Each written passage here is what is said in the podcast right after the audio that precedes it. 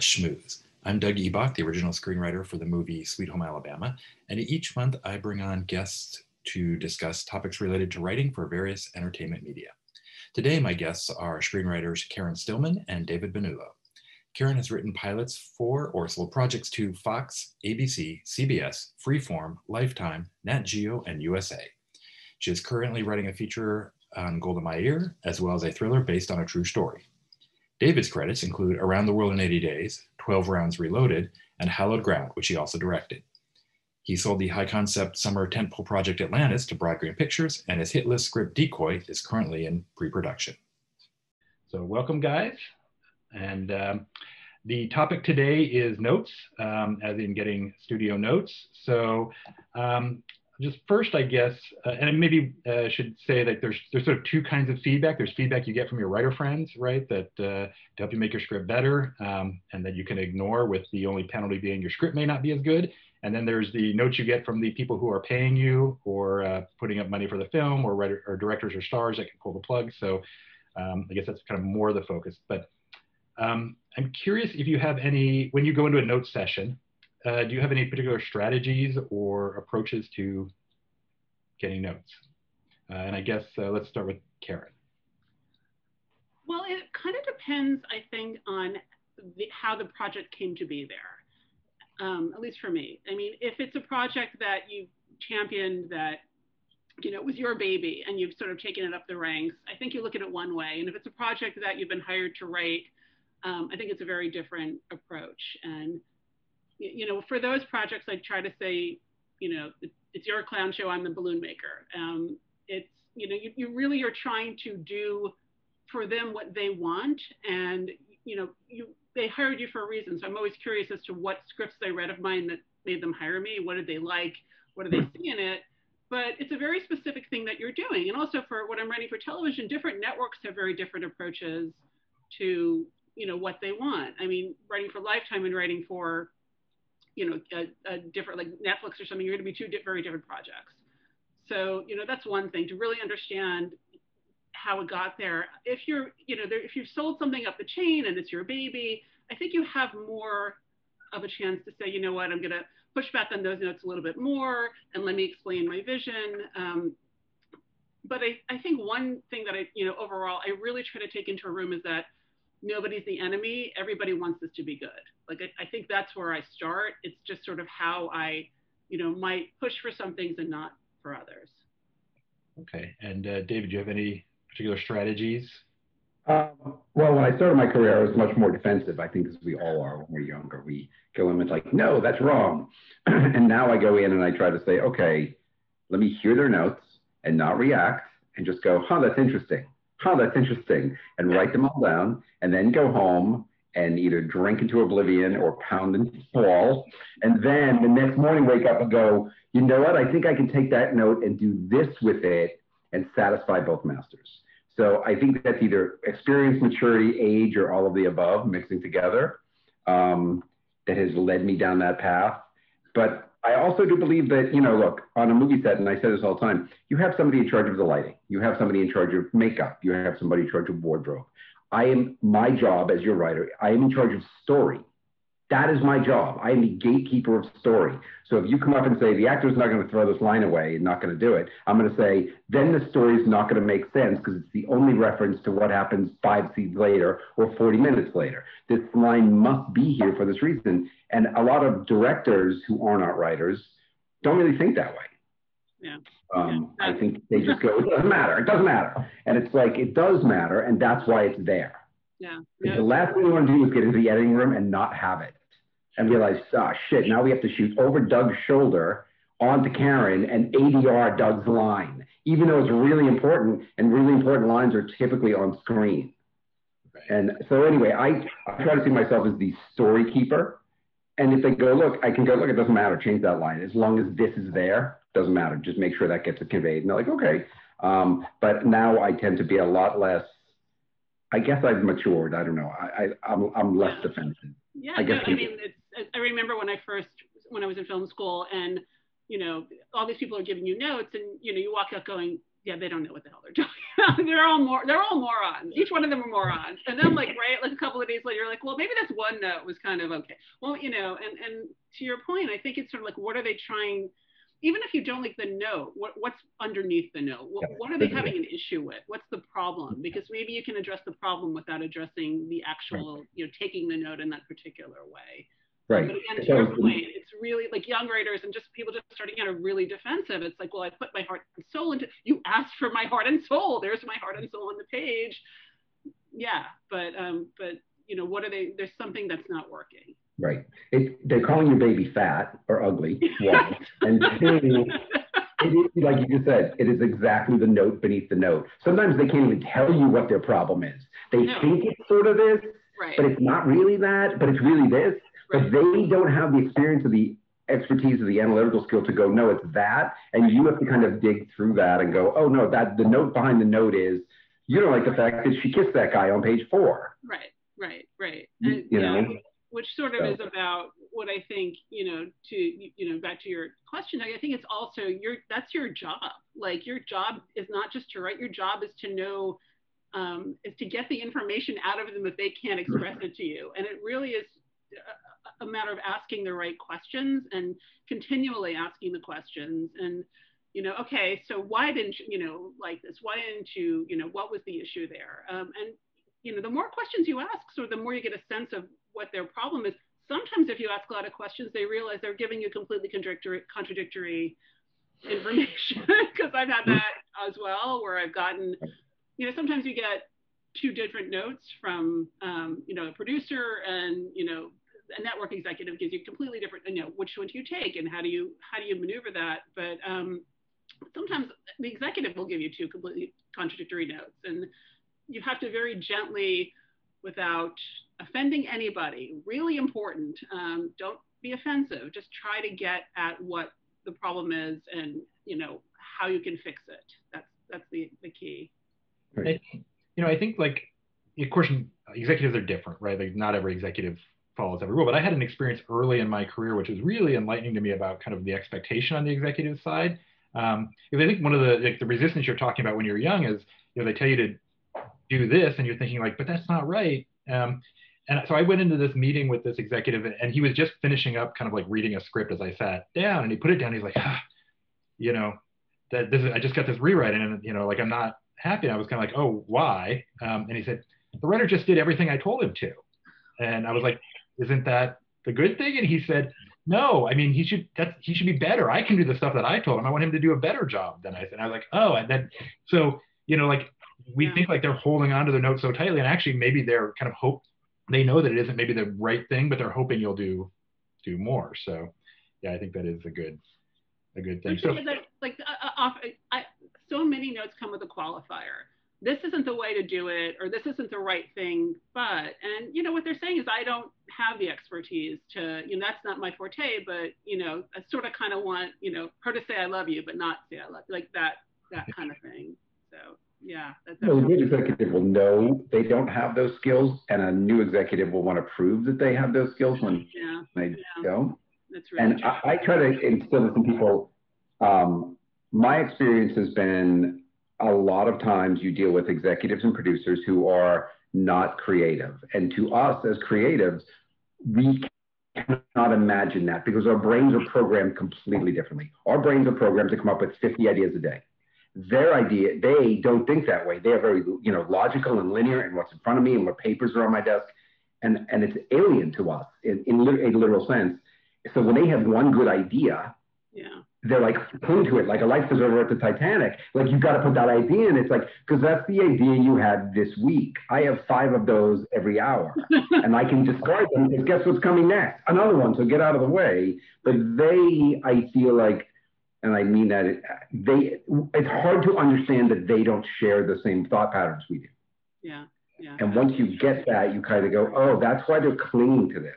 And that's why I think it was Steven de Souza at the Writers Guild who once said, the best thing you can ever say to somebody is yes, and. Like if they say to you, hey, let's, I know it's a movie about a guy who falls in love with a woman, but what happens if she turns into a dog and he's allergic to dogs? And it's a totally different movie that you've just sold them. And you go, yes, and what if he turns into a cat? And now they can't be together. And then you have this idea where they just want to play in that sandbox with you for a little while and feel like they contributed. And then at the end of the day, they're going to go, that's a stupid idea. That's not the movie we want to make. We want to make Sweet Home Alabama too. so, but, you know, but they had that notion and they want you to kind of follow the breadcrumbs at least. Yeah. Yeah. And, you know, like, yeah, I, I feel like sometimes, uh, well, so I guess the next question is you kind of getting at something like when you get a note that is like a bad note, right? Or like you think is wrong for the, the script. So it's not just you didn't hear it right or you needed to open your mind a little bit, but like you're like, no, this is, I shouldn't do this, but it's coming from someone who you kind of have to, to please. Do you have any strategies? And, and so the yes and strategy, that's sort of similar. A lot of times I'll say, that's really good. It gives me another idea. And then like, you know, kind of like give them credit for the totally different idea that I'm going to use instead of theirs. Do you guys have any strategies like that for dealing with a note that is just bad? Go, David. What do you? sounds, like, you have some. Absolutely, yes. Give them credit for springboarding into your brilliance. Absolutely, 100%. Because then they feel like they're part of the process. Yeah. It's a great way to win them over and make them feel like they earned their gold star on their tour today.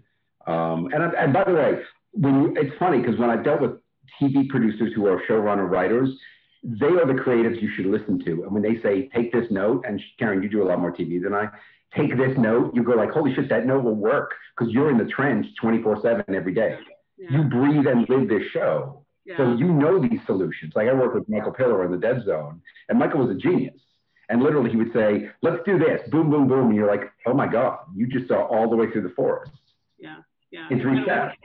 One of my favorite books series, The Dead Zone, obsessed with Dead Zone. But right. um, beyond that, but beyond that, um, no, I agree. I mean, I, I exactly what you're saying. It, the best thing in the world if you is if you get a note and somebody helps you make your stuff better, right? Like you're like, oh my god, I didn't see that. That was amazing. I, you know, and I always try to give credit and lots and lots of it because the next note may suck. So you want to really drill down like that was an excellent note, and then maybe your response to the next one, you know, your action's not quite as excited or you know, I do a lot of pausing, like okay, okay let me think. I'm just thinking because right. I'm trying to figure out how to do what you're saying, just sort of segue it into something, you know, that might work or that might, you know, they they will be happy with the way that it goes. But I think you and I are both sort of coming to the same conclusion, which is like, don't offend people. Um, you can. It, it's a really dangerous place to go, and you can mo- mostly get through without doing it. So don't do it if you don't have to. And, and really, I think the big way to do that is don't react in the moment. Right. No matter how angry you're getting. Yeah. You know, like you'll have a bad executive who's new at this who says, you know, I just found the scene really stupid, and it was like the, the heartbeat of your movie. Right. you know, that one scene that made you want to tell the whole story. And they, by the way, I think that in some weird way they have this radar where they can pinpoint that one scene and they want to rip it out first draft. I don't know if anyone else has experienced this. Always for me, it's always like, what? That's like the whole reason I wanted to tell this whole movie and then like you're crushed and the whole rest of the meeting is like you like picking up the pieces of what remains of you and then so i think if you don't react in the moment and you say i'm going to go home and think about it i'm just going to take it all in right. and then i'm going to sit with it overnight and i really do think it's overnight and the next morning you get up and say okay what really did they say yeah yeah and, I mean, um, yeah and and yeah that's the thing and if we you know not to say because to you know what you're saying before doug it's like you don't want to change it all you know, you're not going to change it all completely. You're not going to change it because they told you so and you feel like you have to. Um, you know, the point is you want to end up in a conversation about it. And like that, that's what you want to get to, not, not feeling like you're being, you know, hit, that they're being hit. It's really just like, how can we have a conversation and both get to that? Now that said, there are times when you, you know, you really do come to a head. I mean, where you, you just, your vision and what they're telling you to do are so completely at odds. Um, so, David, I'm going to ask you how you handle those situations. um, it's funny. I, I, had sold this giant pitch a couple of years ago to Broad Green before they went bankrupt, and it was like a big summer tentpole movie. And it was a big payday for me, and uh, it was an original concept, and um, we were dealing with the producers, and um, and uh, in the in the midst of me writing the first draft, all the executives got fired and replaced over Broad Green. so when I handed in the draft they were like, we have no idea what this movie is. We don't know what it is. All we know is the guys who run the company loved it and bought it, and now we're stuck with it. Yeah. And I'm like, great, here we go. Right. So, so um, at one point I was on the phone with, I guess it was the DOD or the CE at that time who I was dealing with, and he was not getting something. And I said, no, you don't understand it.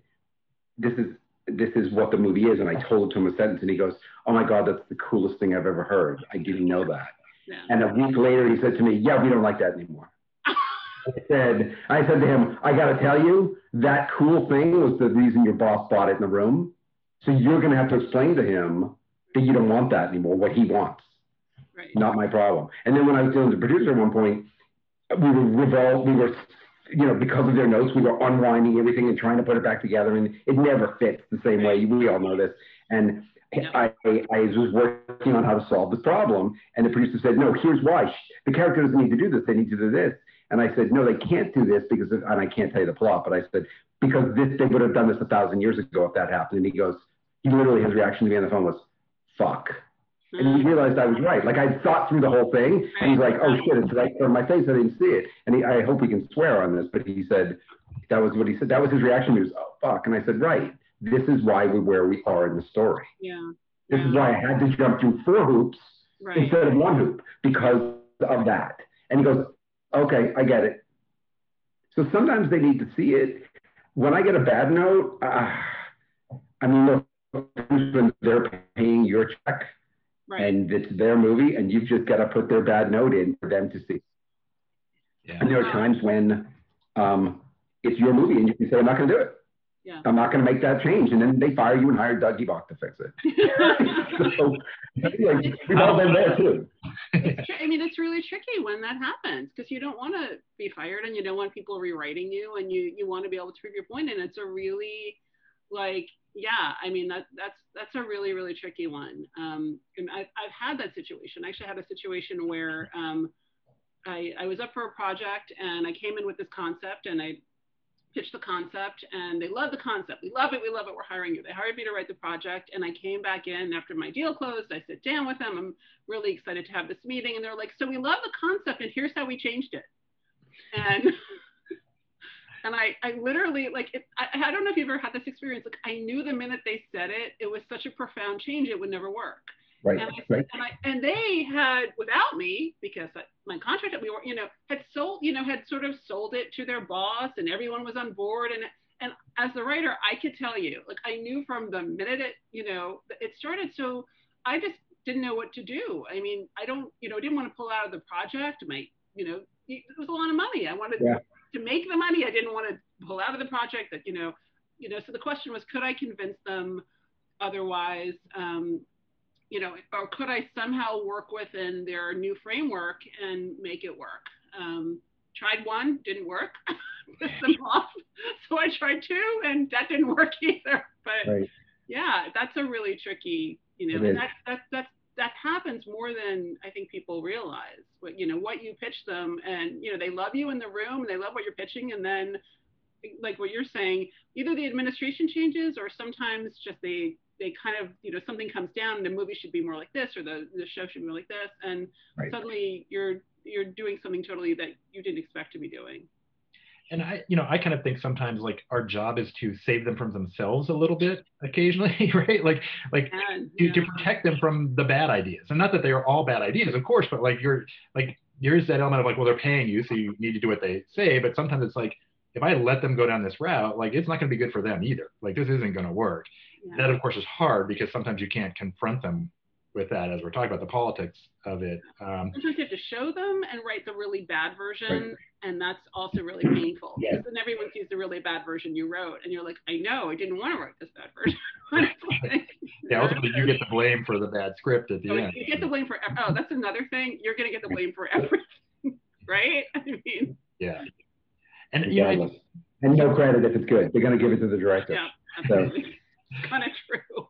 Well, and one thing you get, we've been alluding to just for the last few minutes that I, I think is important to recognize is that like it's not like there's there's a monolith that's giving you notes, right? And then you know like it's a it's a range of people, and they could be at all different levels. Um, they could be at the same level, but coming you know like there could be the producer, and then the the if it's TV, there could be like the production company and the network, and they may not see the same movie, so that puts you in a bind. Um, kind of going just going back to the you know showing respect for the notes, like that's also something is you don't want to embarrass someone in front of their boss too. Right. So like you know, like that's sometimes if it's a junior executive in his boss's room and they say something stupid, like you don't want to call that guy out in front of his boss. That will not win you friends. So sometimes you have to kind of like they may even realize as they're saying it, this is dumb, but now they've said it. So you got to say like interesting, and then just sort of let it go and and right. works out. But um, I guess that's what maybe like.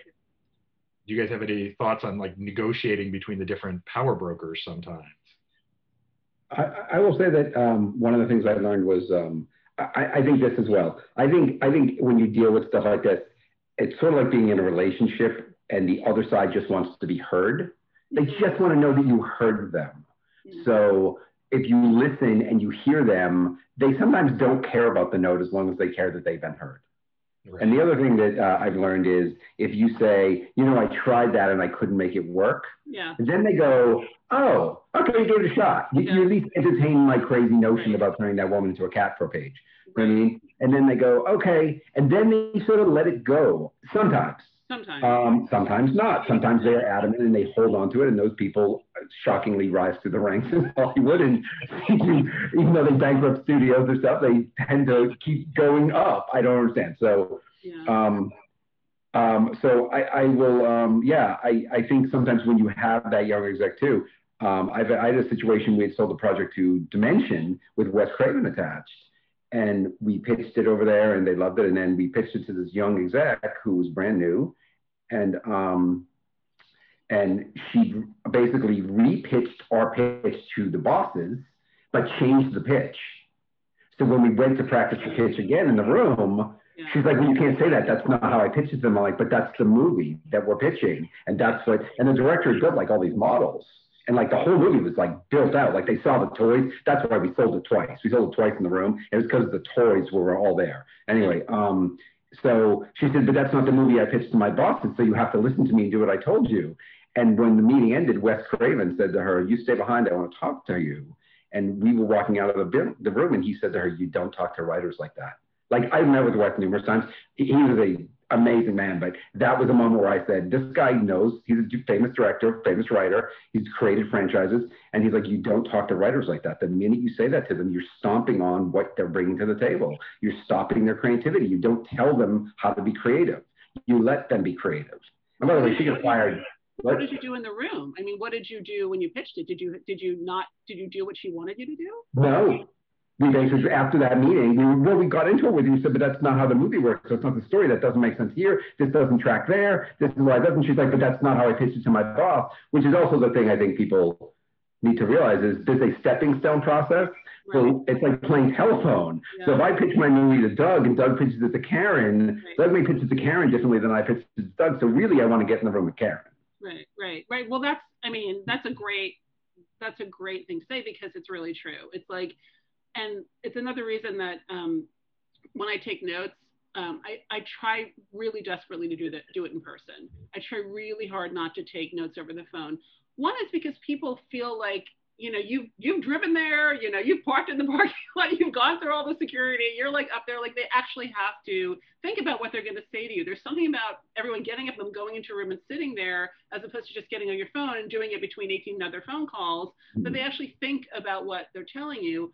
Um, and another thing is that um, you see the body language and you see who's paying deference to who and how it's really working. Um, and you know, if, a, if if an executive has an idea and then another executive or the producer doesn't like it, you can sort of pick up on that mm-hmm. and mm-hmm. you know, you know, maybe gently know how to move it into direction. I'm always trying to do it, things in person as much as I can, and it's it's harder for us, right? Like it's nice to be home and on the phone, but it's much, or now I guess with Zoom, but it's much better you know, for everyone to be there. I think there's also a sense of accomplishment. Like, okay, yeah. we've all done, we've done this meeting, we all know where we're going. Um, and I don't know, um, I'm assuming you do this too, but w- when I get to the end, sometimes I'll just like quickly go over, okay, like, so I feel like my major marching, you know, orders are, you know, to make this character more accessible and to make him more mysterious. Like, I, I sort of just play it back to them. So the last thing they hear in the meeting is, you know, where I know I'm taking it. Mm-hmm. I agree with that. And an email the next day yeah. typically helps that. Yeah. If you can do it then after digesting everything. Yeah. And you, you know, after you want to go home and punch your cat.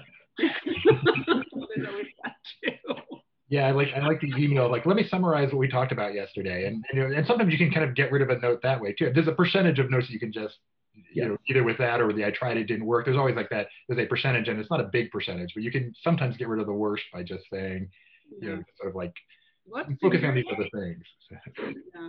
What's that? you know, just you know, they, you know, maybe maybe I missed that note, or you know, right, right. You know we all we all forgot that note somehow. Um, and then sometimes they'll come back and say, uh, "Don't also forget about this one," and then you're like, "Okay, now I guess they're committed, and I have to." and sometimes they don't say anything, and you're like, "Great, got away with that one." So yeah. Sometimes they don't remember what they tell you.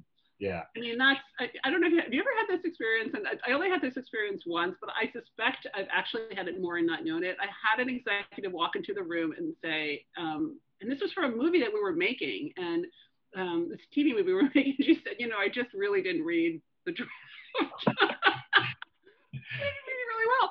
And I'm like sitting, you know, we're all sitting in the meeting, I'm sitting with the producer, and you know, and I just said, you know, do you want to? I'm happy to come back another day if it's, you know, shit happens in people's lives. If this just is not a good time, I don't take it personally. I'm happy to come back another day. And she said no and wanted to do the notes, which was crazy because she really hadn't really read. So right. Was, right. Yeah. I, have gone into a meeting for a particular script, and I've walked in, and the producer said to me, as soon as I sat down, you know, your script got amazing coverage. I haven't read it yet. Yeah. I'm thinking, wow, you called me all the way in for a meeting because you read the coverage? Yeah. Like you didn't like uh, well that happens all the time. It's just usually they don't admit it, right? Exactly. I guess that's what it is. I guess that's what I did get a note on a script, a thriller, an independent thriller that I drafted a while ago. And the, the executive producer's note was make sure you limit the amount of flashbacks. And I turned to the producer and I said, I don't understand this note. There are no flashbacks in this movie. Right. And he said, Don't worry about it. And I said, No, I need to understand this note. You don't understand. I need to know what he's talking about. And the producer said, Oh, he didn't read it. He just doesn't like flashbacks. so sometimes that's the note. Yeah. Yeah. I kind of my my weird one like that one time was I had someone tell me it was an action script and um, and and it was and they said so I didn't I have to tell you up front I didn't read any of the action scenes. I figured they're all they're always the same anyway. And and the very first note she gave me was it felt really disjointed. You skipped half the scenes. I don't know you know like I don't know what I'm supposed to do with that note so um, that's really funny. And kind of terrifying yeah not recognizing the irony of that uh, that situation so um, yeah. Has anyone else had the experience where they other executives have quoted you exactly from certain books, like particularly Save the Cat? Like they said, well, Save the Cat, you need to do this. And they're like, say, now you want to go off and have the fun and games sequence, so we should put that in here. And I'm thinking, holy mac, like, are you really quoting verbatim a book? Like, you know, like I understand the the big concept of Save the Cat. I think there's a lot of good stuff in there when you're not sure what to do with your story. Right. You know, like what am I missing, sort of. Right. But I, I think that they follow. I think a lot of executives follow screenplay and save the cat verbatim, and I think that's dangerous, and that's why I think maybe a lot of movies feel the same now. Well, there's also what's like, you know, the, the latest greatest thing, right? Which is, you know, oh, I just saw, you know, it's, it's funny, it was uh, like the Queen's Gambit, you know, people love the Queen's Gambit. Well, you know, that's the latest and the greatest. But you know, God forbid you try to pitch a period piece, you know, before the Queen's Gambit, because you know, even now it's hard. But you know, yeah, that was a book from 1983. I mean, you know, it took 30 years, right, to get right. to the screen. Like the producer just kept pushing it uphill. Right, right, yeah. I mean, it's and so it's sort of like, well, you know, what's what's hot right now. Um, mm-hmm. You know, I've experienced during the pandemic where you know there was a network that was interested in a project and then everything sort of stopped at the beginning of the pandemic. You know things were really weird. And by the time we were able to get in you know the executive was like look they they've changed their mind they want something totally different now. You know the, these things are just going to happen. I mean you yeah. just have to live with it. I think whenever you're chasing a market you're chasing the wrong thing. I mean yeah you, you chase a market. By the time you if you ever even get that movie made by the time it gets to screens it's going to feel so dated. Yeah, and you, yeah. you're just not following the breath the actual pulse of that story anyway. You're cramming another pulse on top of it and it never works.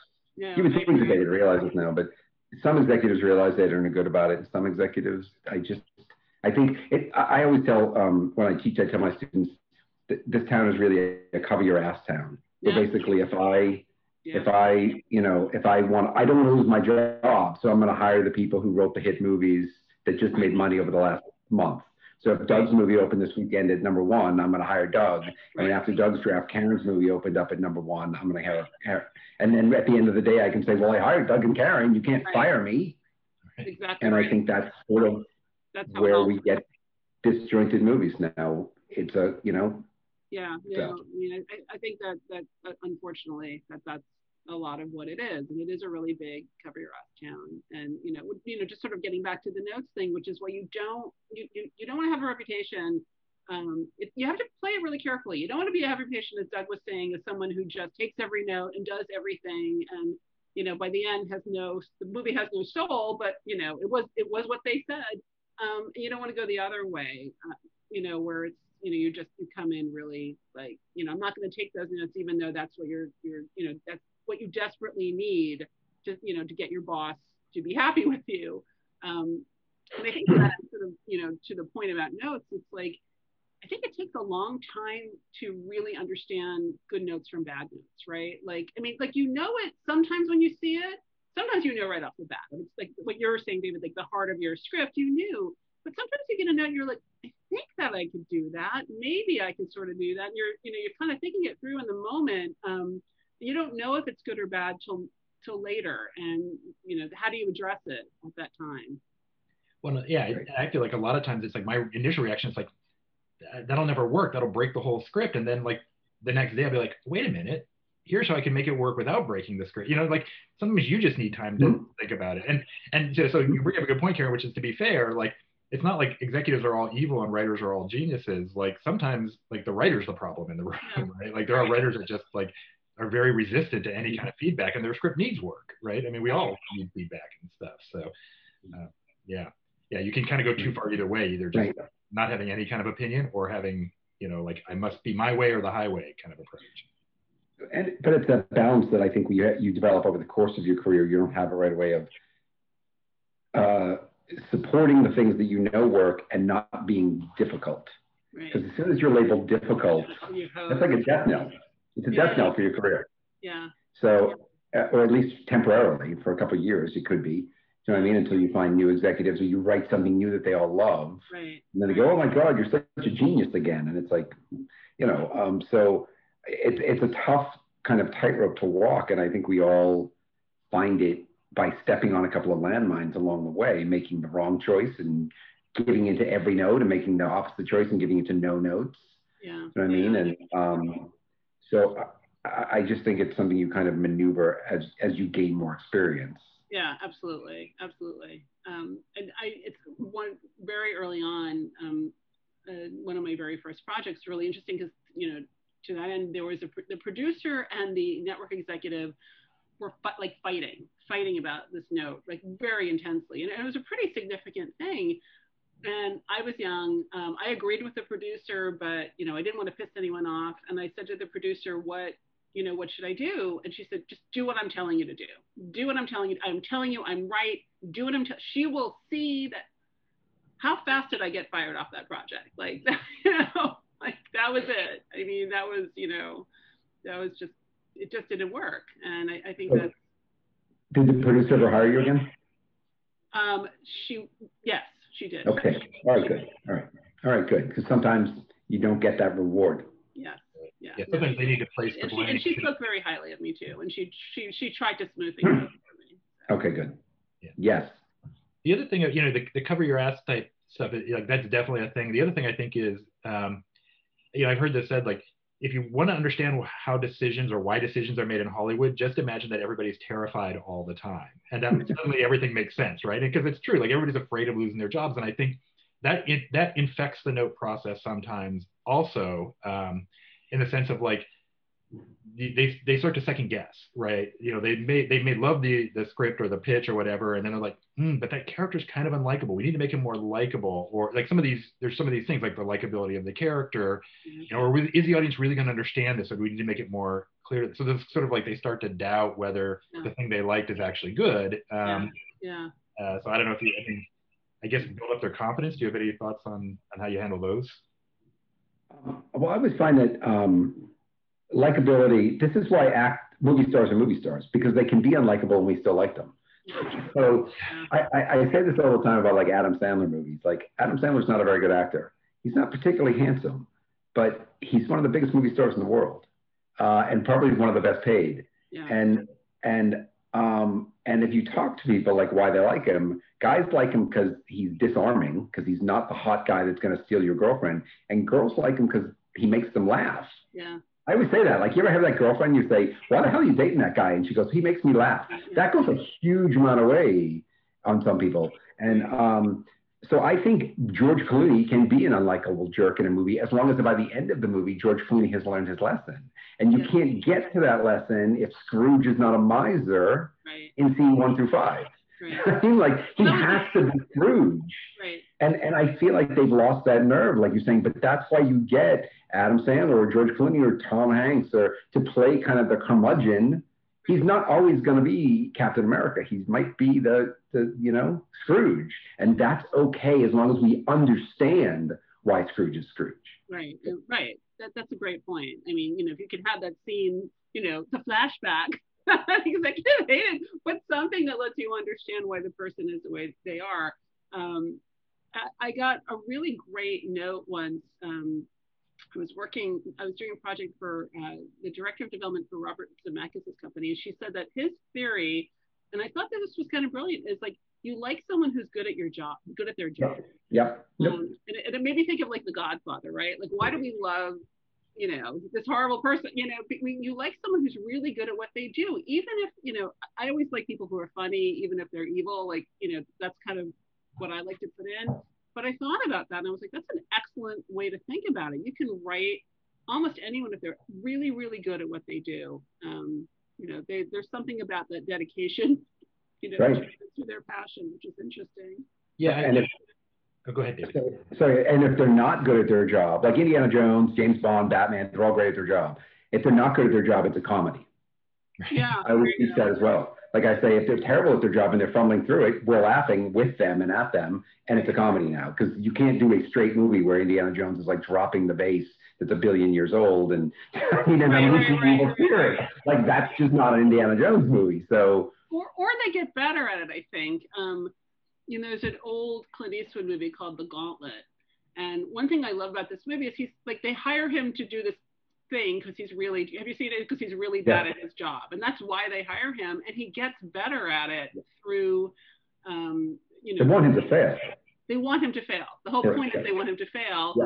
um, and it's kind of great like there's a great scene where he realizes that and he's like wait am i really bad at my job it's like it's kind of a wonderful scene where you know it's like oh i guess i really do suck at what i i gotta get better um, but Yeah, yeah, I, think that's why Walter White is the best meth cook there is, right? Like if he wasn't, I don't know. But the other part of that is, I because in The Godfather is a great example. I, I, another in terms of likability, I always kind of go to we root for goals, not people so much, right? So in The Godfather, like someone's trying to kill his father. That's why he's, you know, someone tried to shoot his father. That's why he's doing everything, and we kind of get that, even if we don't necessarily root for it. And and same thing with um, Breaking Bad. You know, like his initial response is like he gets a terminal cancer diagnosis and he's worried about his family's financial health. So if they if they're kind of like motivated by something that we can root for, it doesn't really matter if we like them as much. right That's right. a, more of a writery thing. But yeah, I mean it is. I mean, and I think you know, David, your point about uh, movie stars uh, with Sweet Home Alabama, I definitely think that character. Reese can get away with stuff. That character does some horrible stuff, but Reese can get away with it because who doesn't like Reese? So, Yeah. uh, you know, that helps. It's just an interesting. I, I don't think about it that way, but it is really interesting. Like who, who's going to who, who put an actor in mind? I mean, look, if you look at Breaking Bad, it's one of the greatest anti-heroes ever created. And if you look at The Sopranos, it's another anti-hero, and we love them, even though they're not really nice people. I mean, he's a good guy in Breaking Bad, but in The Sopranos, he's not a nice guy at all. But we still follow him on the journey. Yeah, interesting. So Yeah, the, uh, likability I Yeah. agree, overrated a bit. and and you know, and I also think I I did not yet watch Uncut Gems, but I hear, but I hear he's quite unlikable in it. But apparently, the movie's amazing. So Um, yeah, and you know, like I, I think um, t- you were mentioning television versus film. Um, you know, like I think Breaking Bad, he's likable early, and then he becomes unlikable later. But now you're in, right? Like so, you, Yeah. you, have got you. So you you want to see how it all comes out, even you know, and there is a point in the show I won't say, so spoil it for anybody who hasn't seen it. But you know, there's a point in the show where I was like, wow, I don't know if I want to keep watching the show now because what he just did was like that may be a bridge too far. But you know, I just like stick with it. But it was like end of episode of season two, so like yeah, I'm committed at that point. So. Yeah.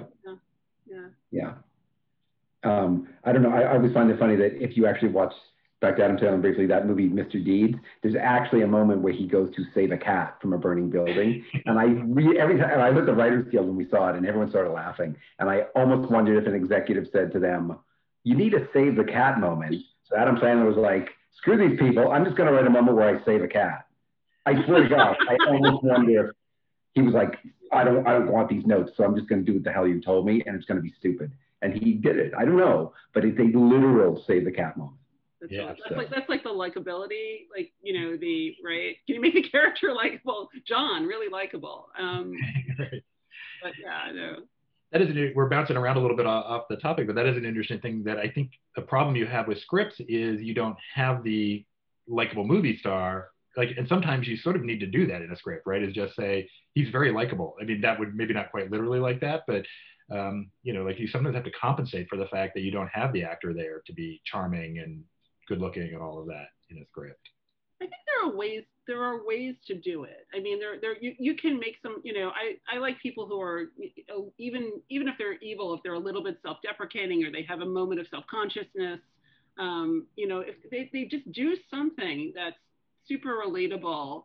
You know, they can be the most horrible, like a serial killer, but they, you know, they get toilet paper on their shoe and they're trying to figure out, you know, what to do with it. Like there's, they just have a moment where you go, oh yeah, like oh, he's gonna go kill people. But yeah, I've had that toilet paper thing happen. It's really embarrassing. Like, you know, there are there are kind of there are ways in, I think. And if you get that note, um, you know, and, and I, I've gotten notes like that now and then where it's just you're not quite sure what the executive has in mind, except they just have to make sure, as you were saying, that the character's likable because that's how they're to have to sell it. And so I think there are you can put in moments to sort of, you know, make make sure that they have something that's relatable. Yeah. Yeah, it, you know, it isn't. Go, go ahead, David. Sorry. It's interesting that you said it because the executives want them to be likable, but the actor actually wants his character, his or her character, to be very flawed and right. dark and like complex. Right. So they lean into like the whole, can you make him autistic? the executives are like, oh, does he have to be autistic? Right. Like the accountant. You know what I mean? Yeah. So if you made like, I sorry about that, Max. Um, if you had like Gavin, not Gavin O'Connor, I think it was, making The Accountant with Ben Affleck as his friend saying, I'm making this movie, would you have gotten that litany of notes saying, does he have to be autistic or OCD or, you know what I mean? Like, yeah. Well, and, and I wonder about that. Yeah. And it's, you know, it also kind of brings up the point that the notes, people have different kind of jobs on the film. And, and like, and like David, you mentioned earlier, like your job as the story you know the person protecting the story and actors have things that they want to you know that they're trying to protect as well. And um, you know and you, you ignore the act the movie star at your peril as a writer if they have some thoughts on on their character. You know and you mentioned directors and i had an experience um, uh, working with a director and it, it, the financing fell apart and i won't name him because uh, because the movie didn't get made but um, was, he was good actually ultimately but he was kind of saying like well what if in this scene this stuff happens you know there's all physically is happening and I was kind of like, you know, like that doesn't that breaks the logic of the story. That it, it was a sci-fi thing. And it's like that doesn't that is not the sci-fi gimmick that we had. And yeah. so I kind of very gently started doing that. And you know, he was like, listen to me. Then he just sort of smiles and goes, "Yeah, I was just being a director. I wanted cool visual stuff." but you're right. That, that doesn't work. You know, that's a really good point because I think um, I, I think you have to recognize that the directors are not always thinking about story. You know, sometimes they are, but a lot of times it's like, well, what's the set piece? You know, what's the you know they're coming at it from a really different point of view. And I, you know, I think it's helpful if, if, when you're writing, you keep that in mind because everyone wants to attach a good director. So you want to have things in the script that are going to entice a director to be interested in it. And, um, you know, without them putting them in later and, you know, and you're going like, wait, that's, you know, having your experience just, you know, that's not going to fit into the story. I mean, it's, it's actually a really interesting difference between you know writing on paper and understanding you know how to get things made it's you know you want to entice an actor you want to entice a director you want things in there that people are like oh i really want to be part of this Yeah. Right. Yeah. And, and, you know, like credit to that director to, to recognize, oh, yeah, that was a bad idea and kind of like fess up to it. I was trying to be very gentle, right? I didn't want to piss him off, and he wasn't pissed off at all. He's just like, "Oh, you're right. I didn't think of that." But you know, like he has an agenda. You know, he's going to be the look of the film is going to he's going to be judged on that. So he's trying to make sure that it, he gets what he wants. And yeah, so you have to kind of hear, I guess, where people's notes are coming from. And I guess I'm thinking about that because the studio execs who want to make sure the audience understands and the character is likable, they have there's an agenda behind those notes that's legit, right? Yeah. And, and maybe you can't do the exact note, but you got to kind of figure out how you can help them with their concerns, you know, about how they're mm-hmm. marketing the movie or something. Mm-hmm. Karen, I have a question for you. Sure. Before, after you write a draft, and before you wanted to like go to your your agents, your reps, your producers, who are your first round of notes with? You're looking at them. Doug, Doug is, you know, don't you have like I have like my like three my three go to people, right? Yeah. And you know, and and Doug is always great. Um, Doug is particularly great at story. I, I, feel like Doug, you know, really helps me solve story issues. Um, I have a friend who's amazing at character. She's not fabulous at story, but really amazing at character. And then I have another friend who's really good at both. So that's, um, but nobody, you know, I don't get it anywhere without with someone. Right. Guess, you know, you, you also, you miss, you know, you've missed stuff, right? Like you you mm-hmm. know that you can't see everything, and mm-hmm. so you know you got to trust them. What what do you do? Who's your uh... same same thing? I have a small group, and it does seem to have gotten smaller. I, it's always an uneven number for tie break reasons. Yeah. It's usually right. five, and now it's probably three. Right. And then um, and I agree. You, there's those moments in the script where you go, well, forget it, I'll fix it later, and you kind of gloss over that piece. And that's the one thing they always go, you know, it's not making sense. And you're like, shit, I right. did not get away with it. no, it's really it's they catch they catch your shit, which is which yeah. is good. Um, when I very first started, I, you know, I used to go down to the Writers Guild with my laptop, and um, I met some other writers there, and we sort of had this. We formed this little impromptu writers group. This is many years ago, and um, I noticed that some of us really were great at, you know, tried to listen to everyone's notes and, and somewhat, some didn't. And we're very much like, well, you're just a starting writer. You don't really know what you're talking about. I know what I'm doing. And, um, and mostly those people aren't working anymore because it's, yeah.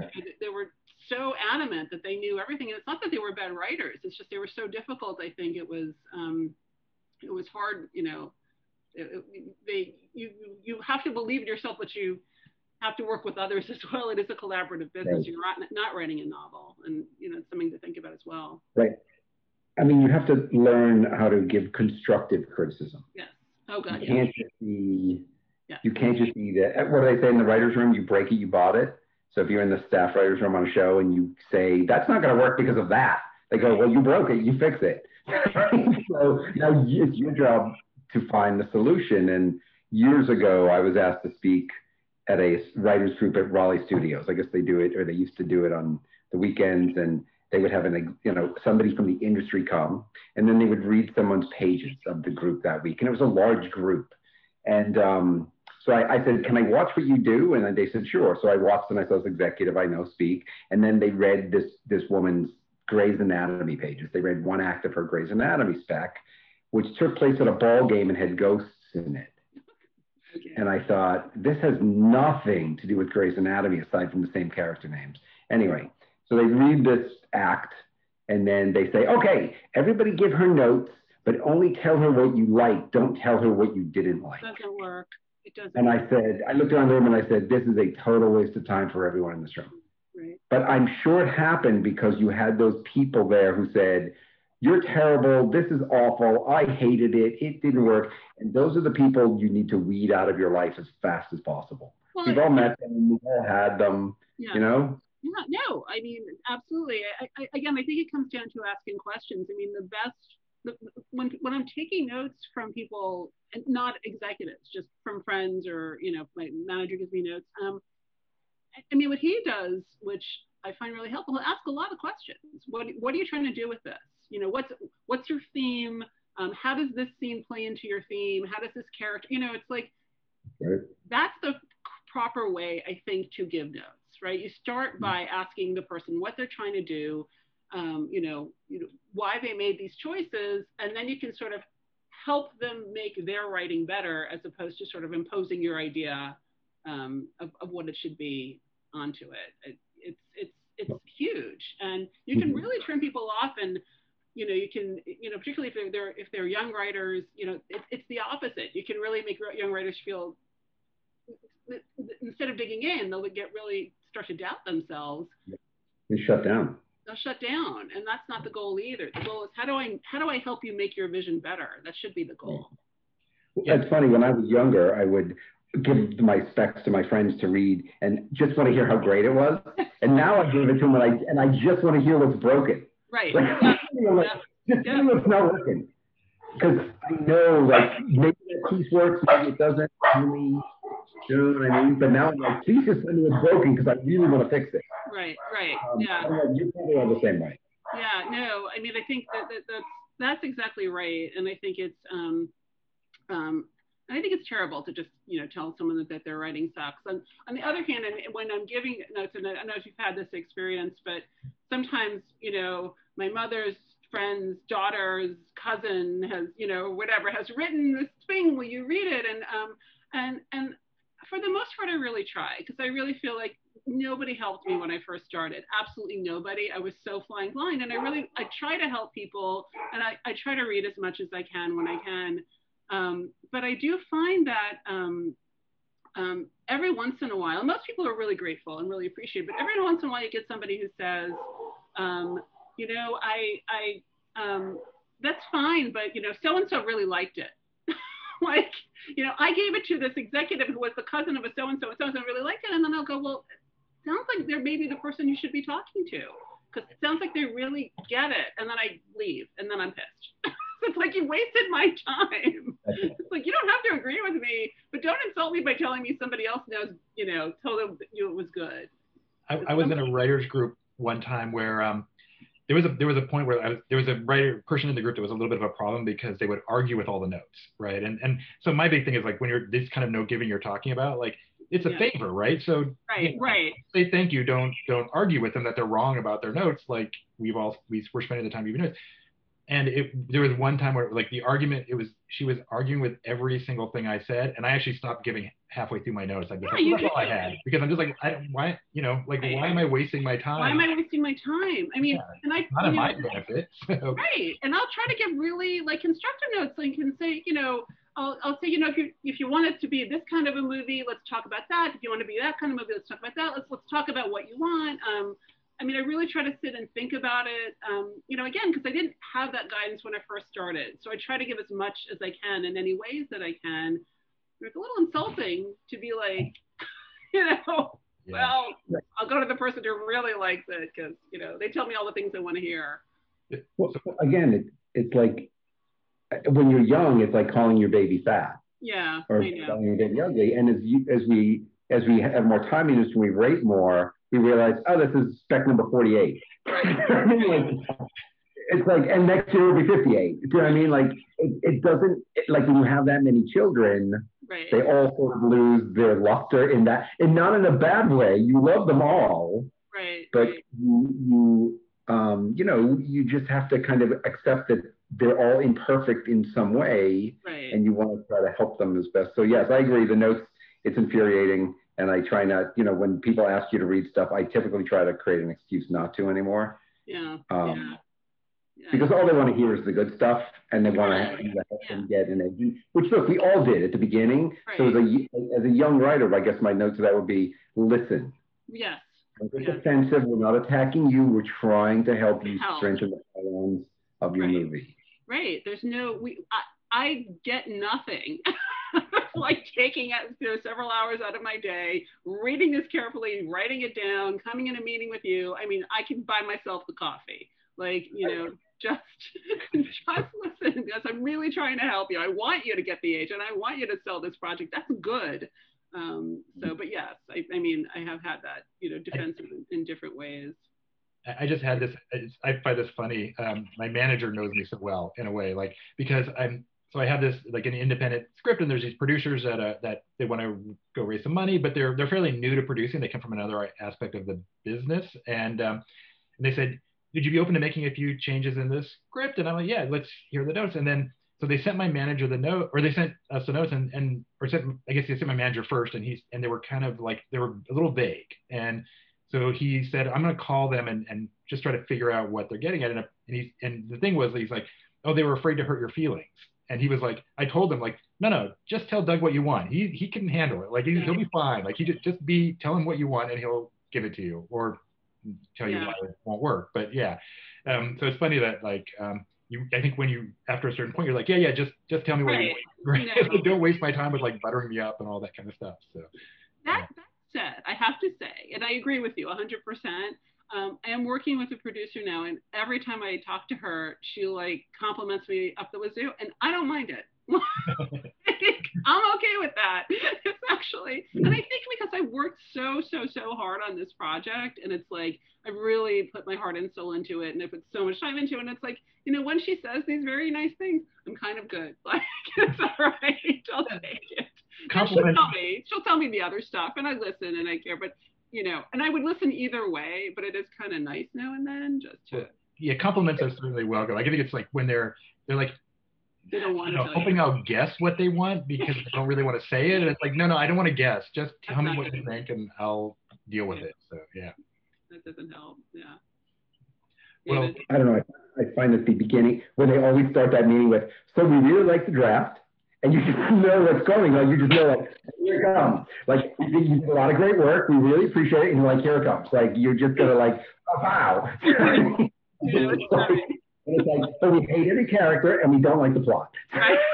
but other than that, listen, I once, had, I once had a producer who's a well-known producer to be a little bit mean, and he just called me in, and he was um an older guy, and he said, you know, I'm so disappointed in you. and I was like, oh my god. You know? and I think it was a tactic. I really do. Um, but it was so like, you know, of course I wanted to say, oh my God, I want to make you proud again. Um, but, you know, it, it was such a sort of like, um, you learn to deal with all of it. You have to deal with all of it. And I think to be, that's, that's the answer. And you have to be ready for anything. You have to be ready for notes that don't make sense. You have to be ready for notes that take you in a different direction. You have to be ready, you know, to hear it's great, but for the, I love the draft, but my God, yes, I know um, it, you know, it's just take a breath. it's probably the best advice. I will just add, just I think we're nearing the end, but one of the things I tried to do was learn better tactics. So I read the book by the FBI hostage negotiator. Really? Yes. So I read because he was like he was like the number one hostage negotiator for the FBI for like years, and he wrote a book about it, how to negotiate in business. And I thought this is fantastic, and it's really really fascinating. But one of the things he does is he says, when you're having a conversation, repeat back the last two words the person just said to you, okay. and they'll think that you heard them, and or they'll feel heard, and they'll agree with you. Interesting. So, yeah. Interesting. So if you and and the, the producer started to do this to me on the set of the movie I was directing. So then I turned it because he and I both read the book and we were talked about it. And then I turned it around on him and he didn't realize I was doing it. And then he would come back and he goes, "You son of a bitch!" but I just do it as a joke. Right, right. Like, you know, and but it does actually work. It actually makes people feel heard, like you're listening.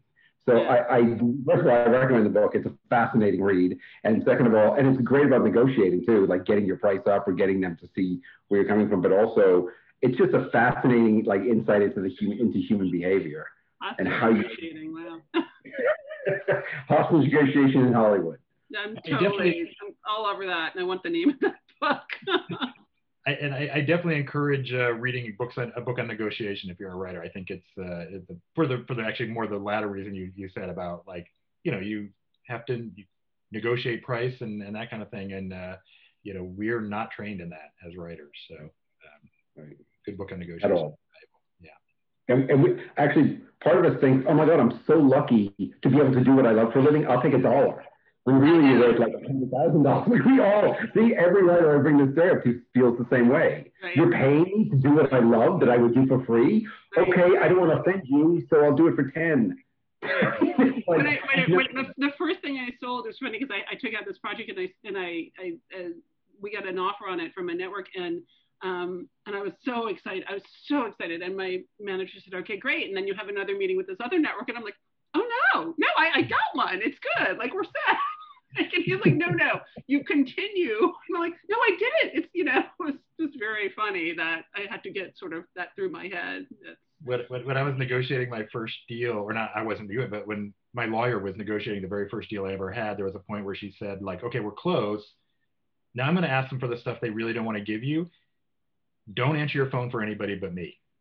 because she's like, they're gonna try to convince you to fire me, right? And so, and so, like, I didn't. like my phone started ringing, you know, and then um, when she finally, when I saw it was her on the caller ID, and I answered, and and she was like, okay, we got everything we wanted. You can start talking to people again. But like she knew, wow. she knew I would, I was Smart. weak, right, and, and that yeah. I would behave. So yeah, um, well, that's, I mean, that's another thing I would suggest, just you know, in terms of when you're doing this, if you have representatives that are dealing with money, don't talk money. Never talk money. Never talk any of it. It's you're creative. Your job is to be creative and to deal with that end of it. Never bring it up. If it's brought up, move on to something else because you hire you, you pay people to do that and they're the bad guys and you know that's what they're supposed to do. And and they know a lot more about it. I mean, that probably the right. realization I, have had and uh, you know is that um, and you know you're talking about like how we're so excited to be to even be working right, but like they use that against us right? Like not mm-hmm. that it's so adversarial, but they've definitely their their job is to get us for the cheapest price, and they know that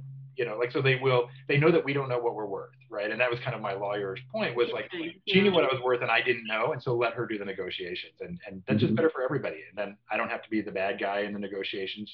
They can hate her and love working with me. So yeah, mm-hmm. that's yeah. why they're there. They're the buffer. Yeah, the one thing I learned from my my attorney was he there would be there was a point in this article in this contract, the one that I told the Broad Green, and that the producer wanted to put in, and my attorney just went, "No, we're not discussing that," and he just crossed it off, and he said it's not even open for negotiation. And the producer wanted a, an idea by credit, and he said that doesn't even exist. Doesn't even exist in writing skills. The answer is no. And he just redlined it. And I said, "What is he? What do you get?" I said, "What if he brings it back up?" He said, "I'm not going to talk about it. It's done." it was like you have that power. I mean, that's, that's, that's right. Because when you're first starting, I mean, and this is also, I, I had a friend who who's um, was working with a producer on a project and signed something, and he was so excited that this producer wanted to talk to him, and my friend signed something, and boy, did that just screw up the project for like two years because they eventually got sold to a studio and nobody could make it because this thing was mm. happening and his reputation was sort of like he's this is how he breaks in right he sells this project with this cloud over it so um, you have to be really careful about that kind of thing. The power of that is there is a power to know in right. the note section. Now, uh, you know, saying no eventually saying like, but you have to weigh the costs of no. Right. Of am I being difficult now or am I defending story? And where's that? Yeah. You know, yeah. If I give you this, this is going to cause. Here's the thing I found. Um, when they don't understand that when you throw the penny in the pond, the ripple goes all the way across the lake. So when they say, cut that out here, you say, but that affects this, this, this, this, and this. And you love this, this, and this. Right. So if I take that out, this, this, and this are now gone. And then they go, oh, oh, I didn't see that. But it's our job as like yeah. story photographer, if you will, to see the landscape. Yeah. Yeah. And yeah. they don't see story landscape. We see story landscape. And that's something to keep in mind when you tell them this is like the notes I get sometimes are, we want you to add to the scene, but we need the script to be shorter. I, I, I, I, am telling you, I've gotten that note. I have gotten that note, and you're just like, but I, but I, and you're just like, and then uh, you know, so the question is, what? So what should I take out? Nothing. Do you want me to move the margins? Is that basically the answer? Because sometimes that is the answer. Like, like that's not how math works. Right. I, I, I literally had the note we need to make it 10 pages shorter, but don't cut anything. And I was like, I, that logic, that sentence doesn't make logical sense. Like how they're like, well, we don't, because it's funny, and we don't want you to cut any of the humor. So make it 10 pages shorter, but just don't cut anything. And I was like, uh, I need more, you know, like I need more guidance there. It's really, I mean, it's, it, it blows your mind. And it's sort of like, um, just getting back to something you said, Doug, which I think is really, really important when you're taking notes in a meeting. Um, don't, and sort of a tangential point, but be careful to not embarrass, like, you know, the boss or the underling or whatever because like to your saying david like you may know and see that if I take this, you know, this this is the worst note ever. This will kill my script. This is going to take everything good out of it. And my God, am I going to be able to get you on the phone again later to explain this? But you got to get on the phone later to explain it. You must mm-hmm. or send an mm-hmm. email. Mm-hmm. You know, I really thought about it. Um, I thought I, I understand why you, you know, suggested this. Let, let me explain what my, you know, now that I've had some time to think about it, let me explain what's mm-hmm. Don't do it in the room. like if, if you like, if you embarrass someone, on a note, they will now fight for that note. They right? They didn't even care, but now they now their ego is at stake, and now they're going to make sure that you do that thing. So, right. Absolutely. Right. You have to be a little careful about your your facial expressions too. Now you know, you can't just. I have a really bad poker face, and everyone's yeah. they'll come in. I'll be like, you know, like uh, it's just so obvious that I'm freaking out about how am I going to do this, and don't do that. this is when you're developing something for a long time with executives, they sometimes go, "Well, that joke's not funny." Right. And I'm like, okay, but it's not funny because we're 12 drafts in right. and you've read yes. the first draft yeah. and you've forgotten that it's funny because right. you've read it. But I remember when we first sat down, you loved that joke. Right. So lose that freshness of the read and you have to remind them it's not funny to us because we know it. So please keep in mind that we should have somebody else read it and think it's yeah. funny because it is funny. You laughed when I, you, I, I, I laughed when I wrote it. You laughed when you read it. All the right. readers laughed when you read it. yeah. They lose that that spark of the story kind of gets dulled over time because yeah. they're familiar with it, and you have to remind them yeah. that that is a normal part of the process. You, you know what I do sometimes when that happens is I'll read it out loud I'll like, you know, so let, or I'll have someone else read it out loud. Like, and let's try it, you know, let's see if it's still, you know, may, maybe you're right, but maybe it's like we were saying, maybe mm-hmm. we read let's try it again, you know, just mm-hmm. like, put it in a different medium. Um, right. You know, as opposed to just reading it again and again. Yeah. And the same with plot twist. They know the plot twist is coming, so they've read it twice. So, because this isn't surprising anymore. Right. right. Like, I know. Me, it's surprising. Right. right. I know, which is why you know you make your first draft good. yeah. Okay. Well, good. Thank you, guys. That was uh, that was a very enlightening discussion. So, uh, thank you for coming on. Thank you. I'm sorry we digress. We'll see you next week for more schmoozing about writing.